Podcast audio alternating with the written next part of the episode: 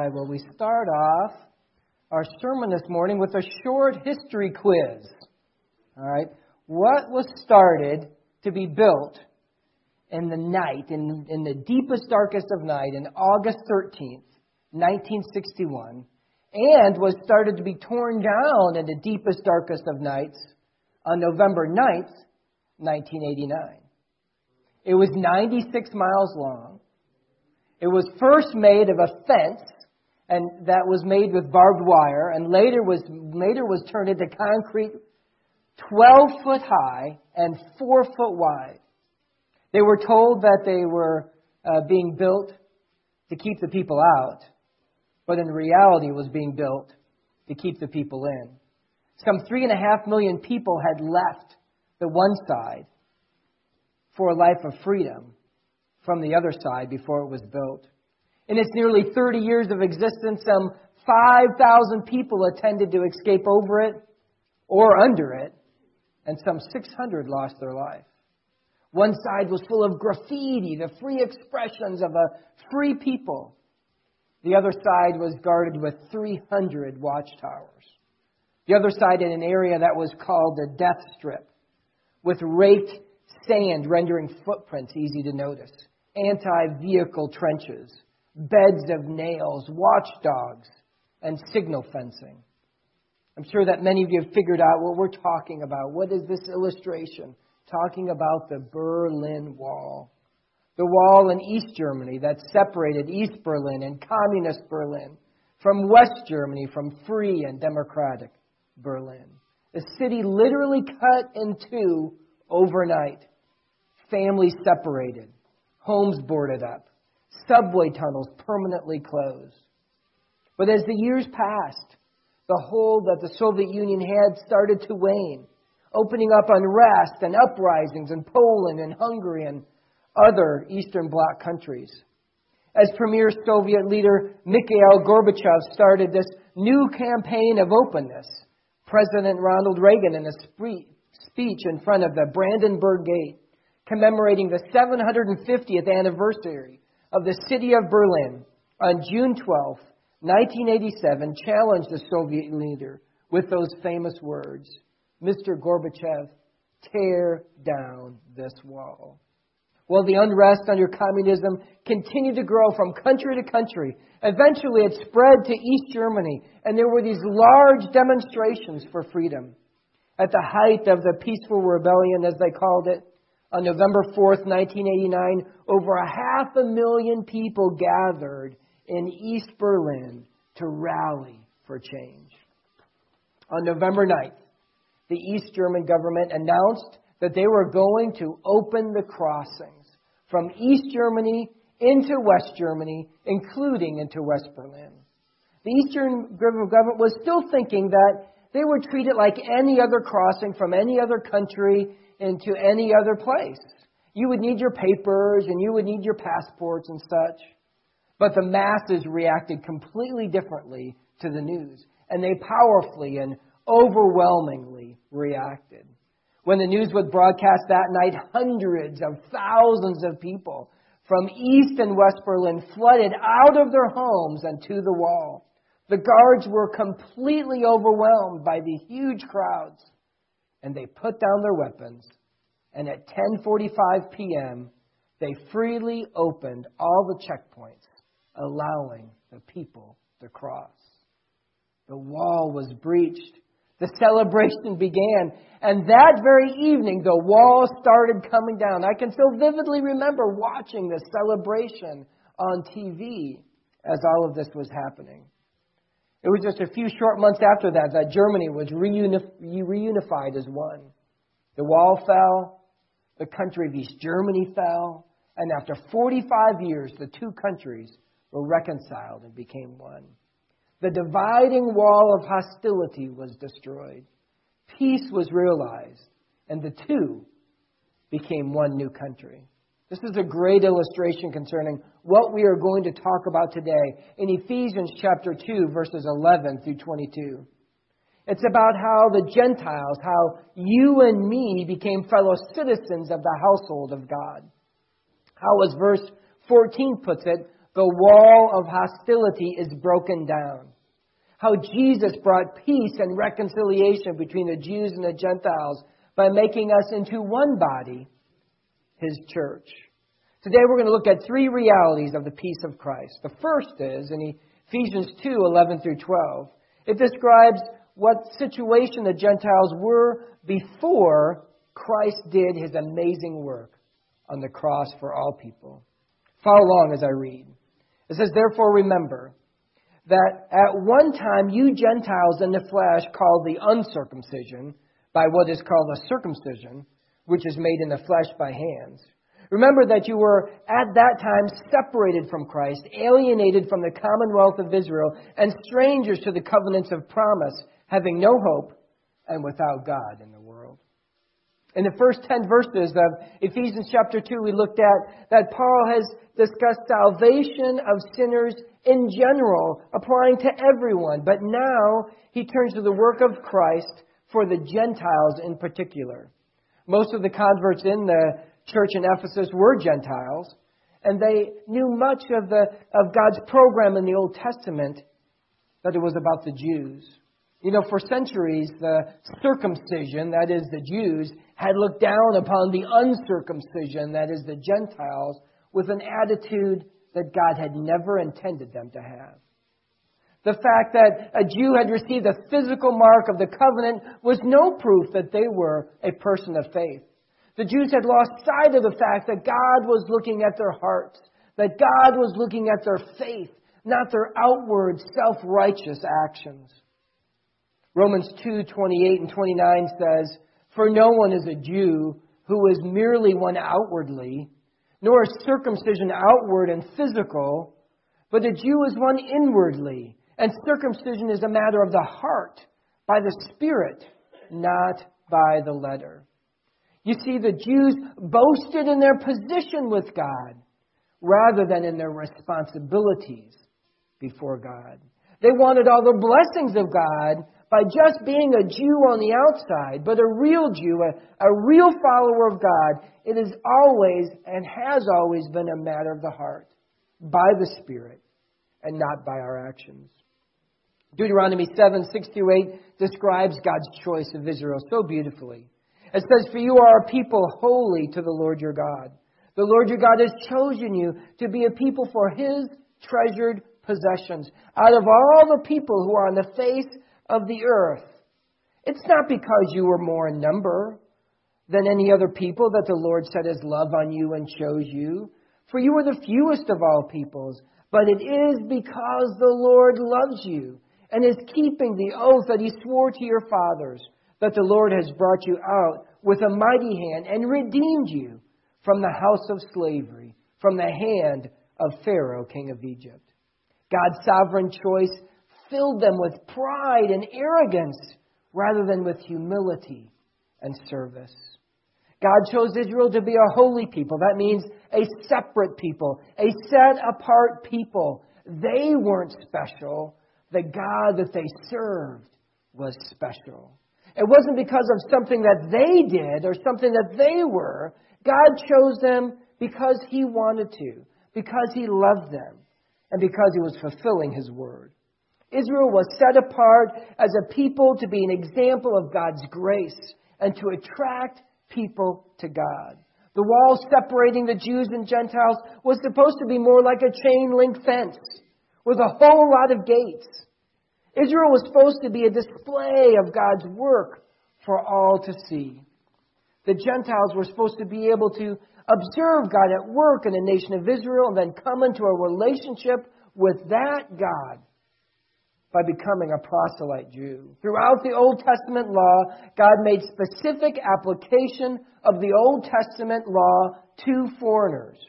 For example, in the most sacred celebration of all, the Passover, we read in Exodus chapter 12, it says, And the Lord said to Moses and Aaron, This is the institute of the Passover. No foreigner shall eat of it, but every slave that is brought for money may eat of it after you have circumcised him. No foreigner or hired worker may eat of it. It shall be eaten in one house. You shall not take any of the flesh outside the house and you shall not break any of its bones.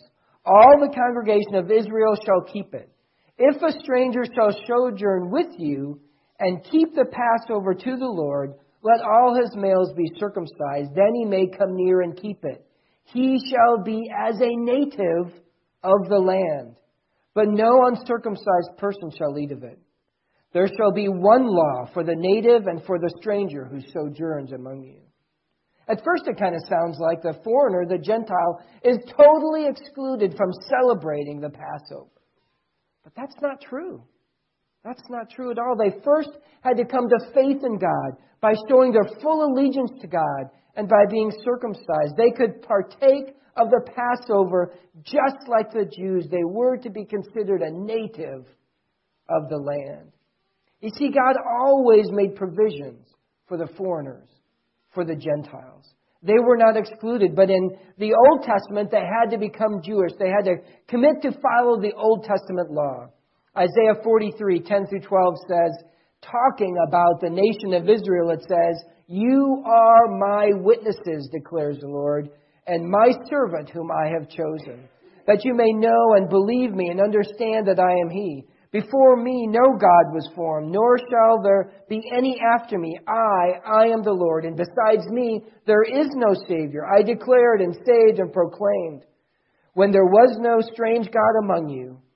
And you are my witnesses, declares the Lord, and I am God. God wanted there to be a difference between the Jews and the Gentiles. He wanted the difference not so the Jews could boast but so that they could be a witness to the truth about the one true God, so that they might be a blessing and a help to the Gentiles, that they might be a channel of God's revelation and truth to the Gentiles. It's sad to say that Israel never really embraced their calling as a nation to be a light to other nations. Well, the application here is apparent for us. Like Israel, God has chosen us. God has chosen you and me. God has chosen us to be followers of Him. God has adopted us into His family. God has placed us in the heavenlies with Christ Jesus our Lord. He didn't do all these amazing things and so much more for us so that we could be happy, so we could be content, so that we could be filled and rested, and just sit there what God has given to us. To whom much is given, much will be required. So it was with Israel, and so it is with us. God has lavished His blessings upon us so that we could give it away. God has given us life so that we could die to ourselves, so that we could give other people life. God has given us hope so that we can endure hardship and pain and difficulty, so that we can give other people hope. God has given us love so that we can serve and give without getting or wanting in return, so that we can show other people God's love. As Israel was called to be a witness for God, so are we. Jesus says to every believer today, from his own words in Acts 1 8, you will be my witnesses. Israel failed at being a witness for God. How are you doing? How are we doing as a church, as a witness for God? Are we resting in what God has done for us? Are we taking our faith and our responsibilities seriously and being a true witness for God? Paul then goes on there in verse 12 and calls the Gentiles to remember five specific things that they lacked. Five specific things that they didn't have that Israel had. The first privilege they lacked was in the Old Testament times, they were separated from Christ, it says. Literally, this means they were without a Messiah. They had no national hope of a Savior. Secondly, it says they were alienated from the commonwealth of Israel. They were excluded from citizenship with all the joys and the privileges that that brought. Thirdly, they were strangers to the covenant of promise. The Gentiles were deprived of direct participation in God's covenants and thus had no future hope and no future glory as the blessings of Israel did. Fourth, it said that the Gentiles had no hope. The Gentiles had no anticipation. They had no expectation of a coming personal Messiah that would deliver them and save them. Fifth, it just comes right out and says that the Gentiles were without God.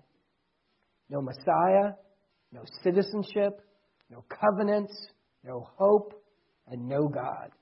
The Gentiles were separated, alienated, strangers, with nothing, and without everything. Folks, today, as we live, we are surrounded by people that are just like that. No hope, no God.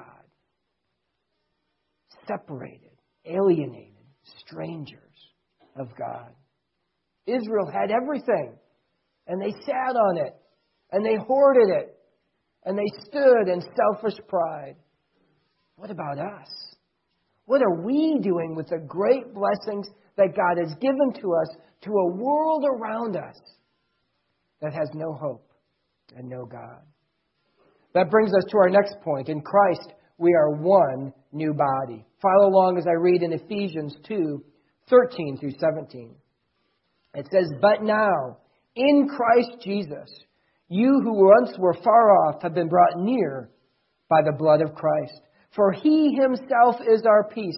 He who made us both one and has broken down in his flesh the dividing wall of hostility by abolishing the law of commandments expressed in ordinances, that he might create in himself one new man in place of two, so making peace, and might reconcile us both to God in one body through the cross, thereby killing the hostility. And he came and he preached peace to you who were far off, and peace to those who were near. Verse 13 starts off with a key word, just like verse 4 did in chapter 2. They both start off with that contrasting conjunctive word, but. In both of these uses, this contrasting conjunction word tells for us the situation that of the previous verses is dark and grim and difficult.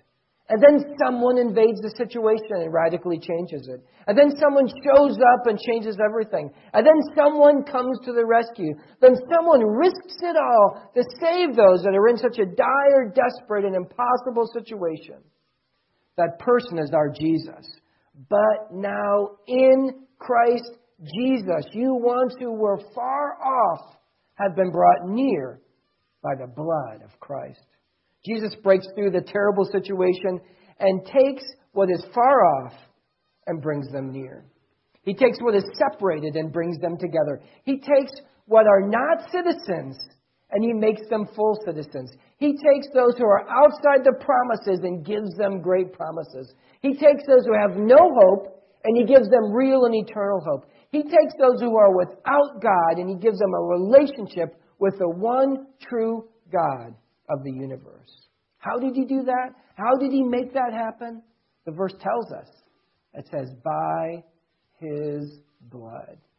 He himself was a sacrifice that made it all possible. As verse 14 says, He is our peace. He didn't just give us peace with God, He is our peace with God. He brought the peace for the Gentiles with God.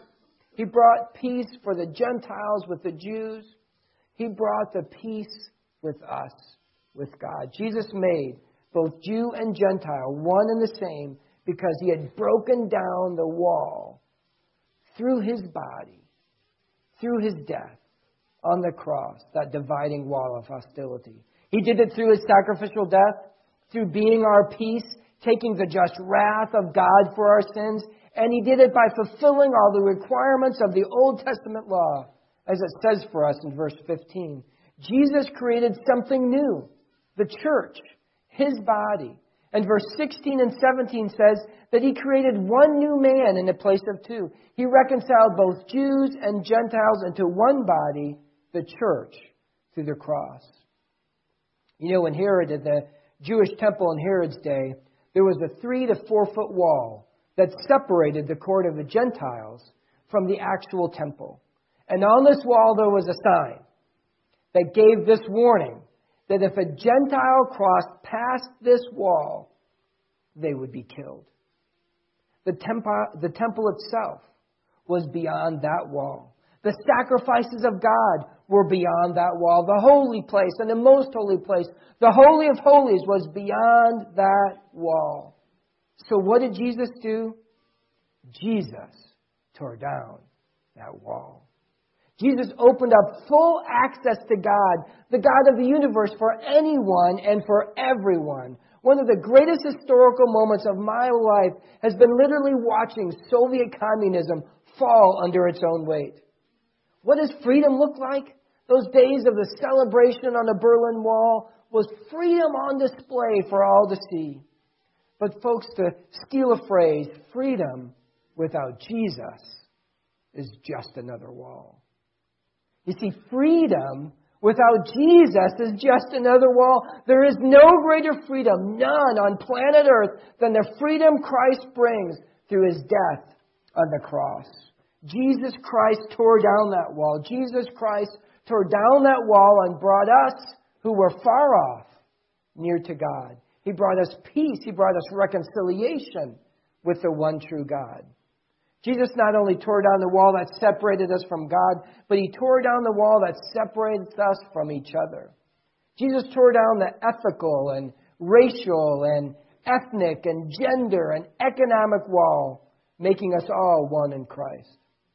Galatians 2 28, 29 says, There is neither Jew nor Greek, there is neither slave nor free, there is neither male nor female for you are all one in Christ Jesus.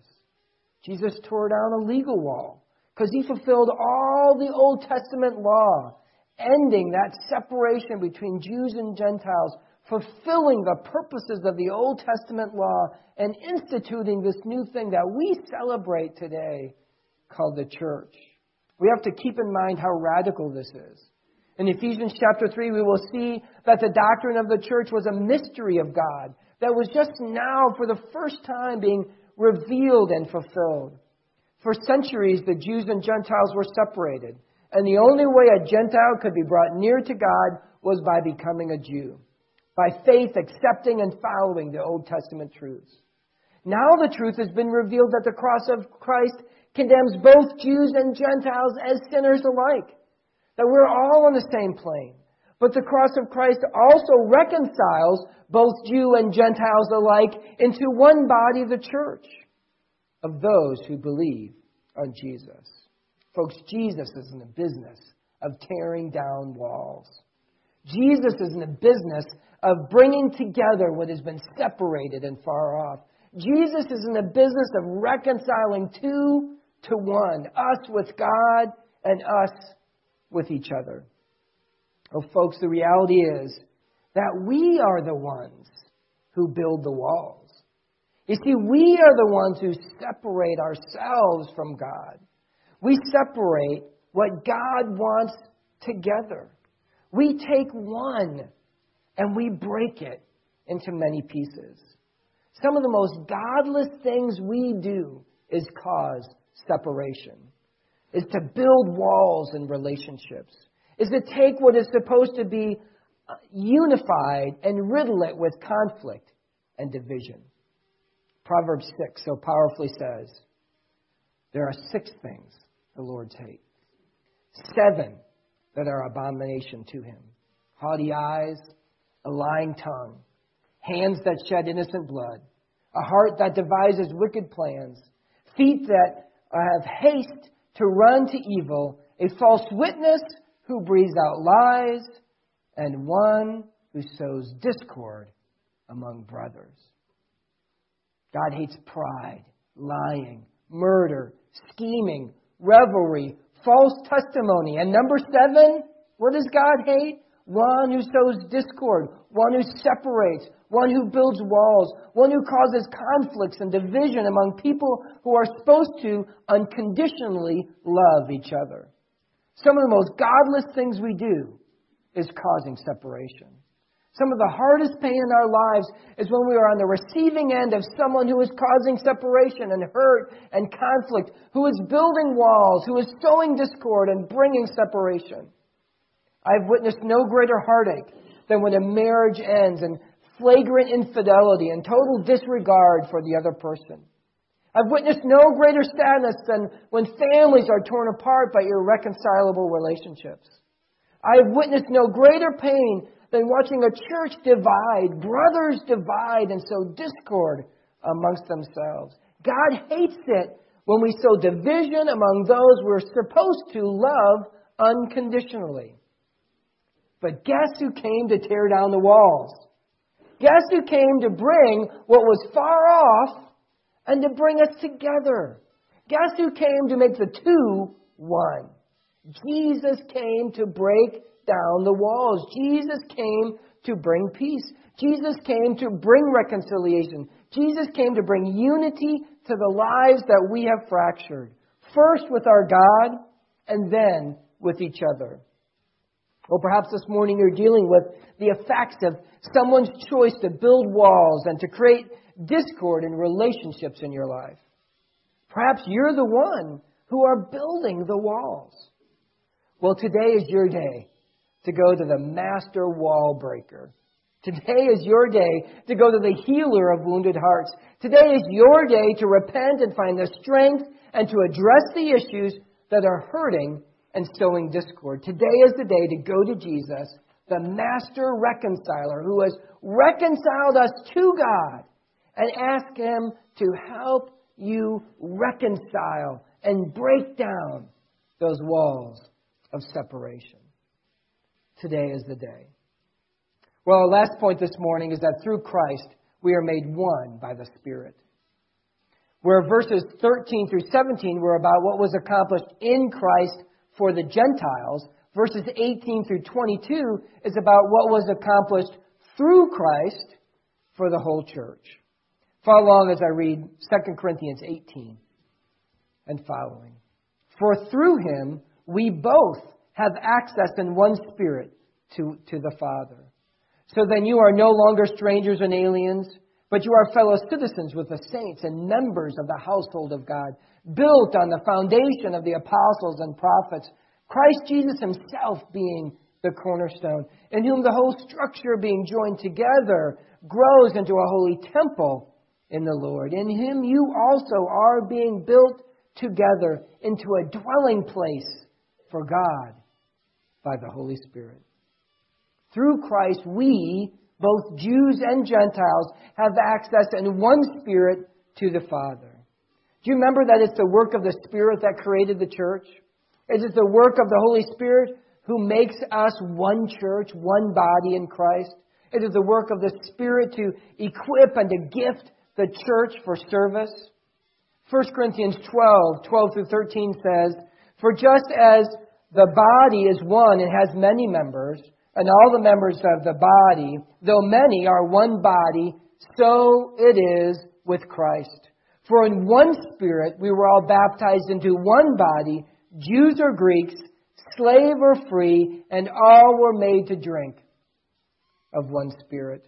The church, the body of Christ, is the work of the Holy Spirit uniting every believer, Jew or Greek, no matter what your ethnic background is, slave or free, no matter what your economic or societal standing is. In our passage today, Paul uses three pictures to describe this unity this body of Christ that's coming together. The first is that we are one nation. We read that the Gentiles were once strangers and aliens and outside of the commonwealth of Israel. But through Christ, we are one in the Spirit, and we're now fellow citizens, it says, fellow citizens with the saints.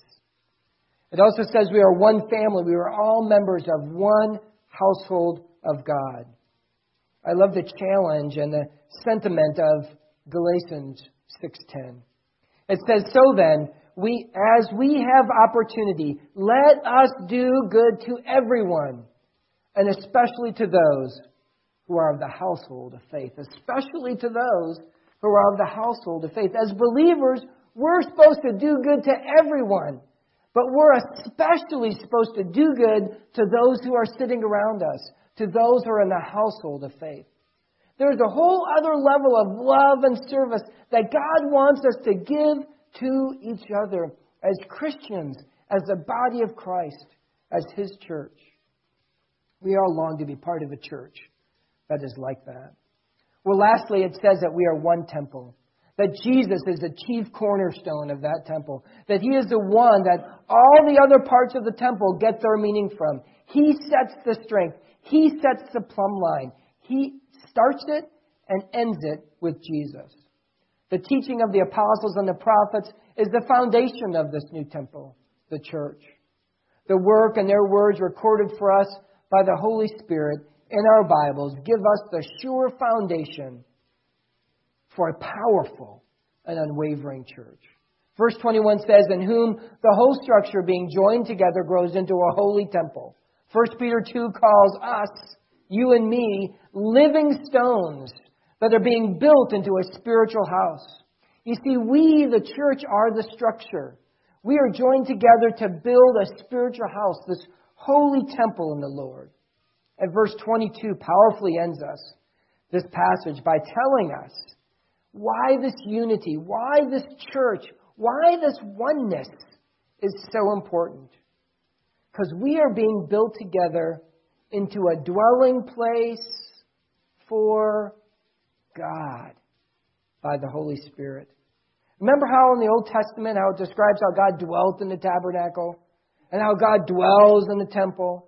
Well, in a similar way that Paul is teaching us here that we, the church, are a dwelling place for God. Do you want to discover God in your life? You can find Him at church. Do you want to experience God in your life? You can find Him at church. Do you want to know in a deep and more meaningful and intimate way our God? You can find Him at church. Think about it, folks. We, the church, are the very habitation of God. Remember from our first sermon of the year, the one thing that makes the church distinct and unique and special and exceptional is the manifest presence of God. Jesus said, Where two or three are gathered in my name, there I am in their midst. You see, there's something different. There's something special when God's children gather together as His church. God is here in our midst in a real, significant, and special way. What a privilege that we have to be the very habitation of God through the Spirit. Let's pray together.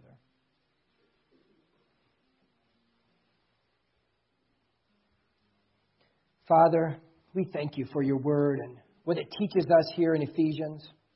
We thank you for what Jesus has done. Amazing. Breaking down the wall of hostility, fulfilling the Old Testament law, making us, uniting us together as Jews and Gentiles, as one, as His body, as His church, bringing reconciliation and peace with God the Father. And through the Spirit, through the Spirit in our midst to the Father, that we would be a habitation, a dwelling place for God. Lord, we pray. Church is supposed to be different. Church is not supposed to be like other things we experience. Church is supposed to be a place not only where, where you are honored, where the word is preached, where one another passages happen, but church is supposed to be a place where you show up and you do your work in our lives. And Lord, we pray that for our church. We pray that for each one of us. We pray on this day that you would comfort us and challenge us, convict us, help us to know not only our reconciliation with you, but in those broken, shattered relationships of our lives, that we would be believers and follow your truth and bring Jesus into them and bring healing and reconciliation in those relationships. Lord, we thank you for the power of your word and for what it teaches us today. In Jesus' name, amen.